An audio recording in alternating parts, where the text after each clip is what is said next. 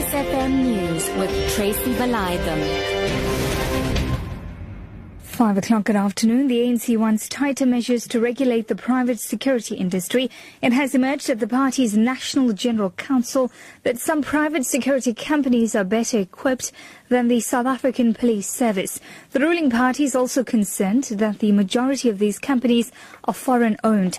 Chairperson of the SANC Subcommittee on Peace and Security, Nosiviwe Mapisan says the situation is unacceptable. It's a phenomenon which all of us South Africans not just politicians, should be concerned about.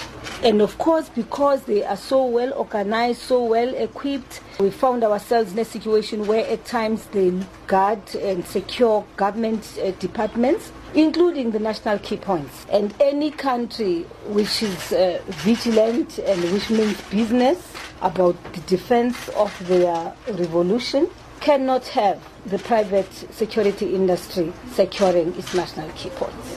The ANC has lambasted the International Criminal Court, saying it has lost its direction.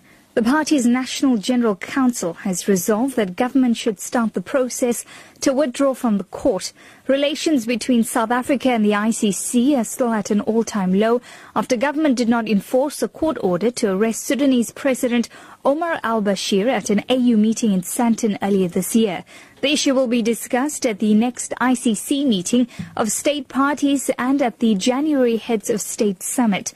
Bapela says despite the decision to withdraw, the ruling party remains a champion of human rights. The principles that led us to be members remains valid and relevant, which is about uh, prevention of uh, genocide and uh, violation of uh, human rights, uh, remains very valid and remains on the agenda. However, the ICC has lost its direction, unfortunately, and uh, is no longer pursuing that principle of an instrument that is fair for everybody. And, uh, and also, there are powerful nations that are also refusing to be members of the ICC, and yet they've got these unfettered powers to then refer matters the DA in the Western Cape has welcomed an ANC councillor who defected to the party. Provincial DA leader Patricia de Lille says Siseko Mbandezi, who was the councillor in the ANC stronghold in Kraaifontein, has been found to be a hard-working councillor. I have looked at all the work that he's done in his ward. He's a very committed councillor. And, um, you know, by joining the DA, he will be able to continue to deliver services to the most vulnerable people in his ward. Um, we believe, particularly in the run-up to the elections next year, more and more people in the Western Cape will unite behind the DA. Syrian government forces backed by Hezbollah reported to have been made significant advances against rebels after heavy Russian airstrikes. The BBC's Sebastian Usher reports. The Russian Defense Ministry says that its planes have carried out more than 60 missions over Syria in the past 24 hours. It says they've hit almost exclusively IS targets. But Russian air power has been having another more immediate effect.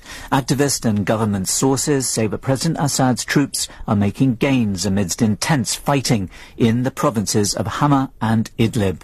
Before Russia's intervention, Idlib had all but fallen to a rebel coalition that has itself been fighting IS. A top story at 5 o'clock. The ANC wants tighter measures to regulate the private security industry. For Lotus FM News, I'm Tracy Valaydham. I'll be back with more news details at 6.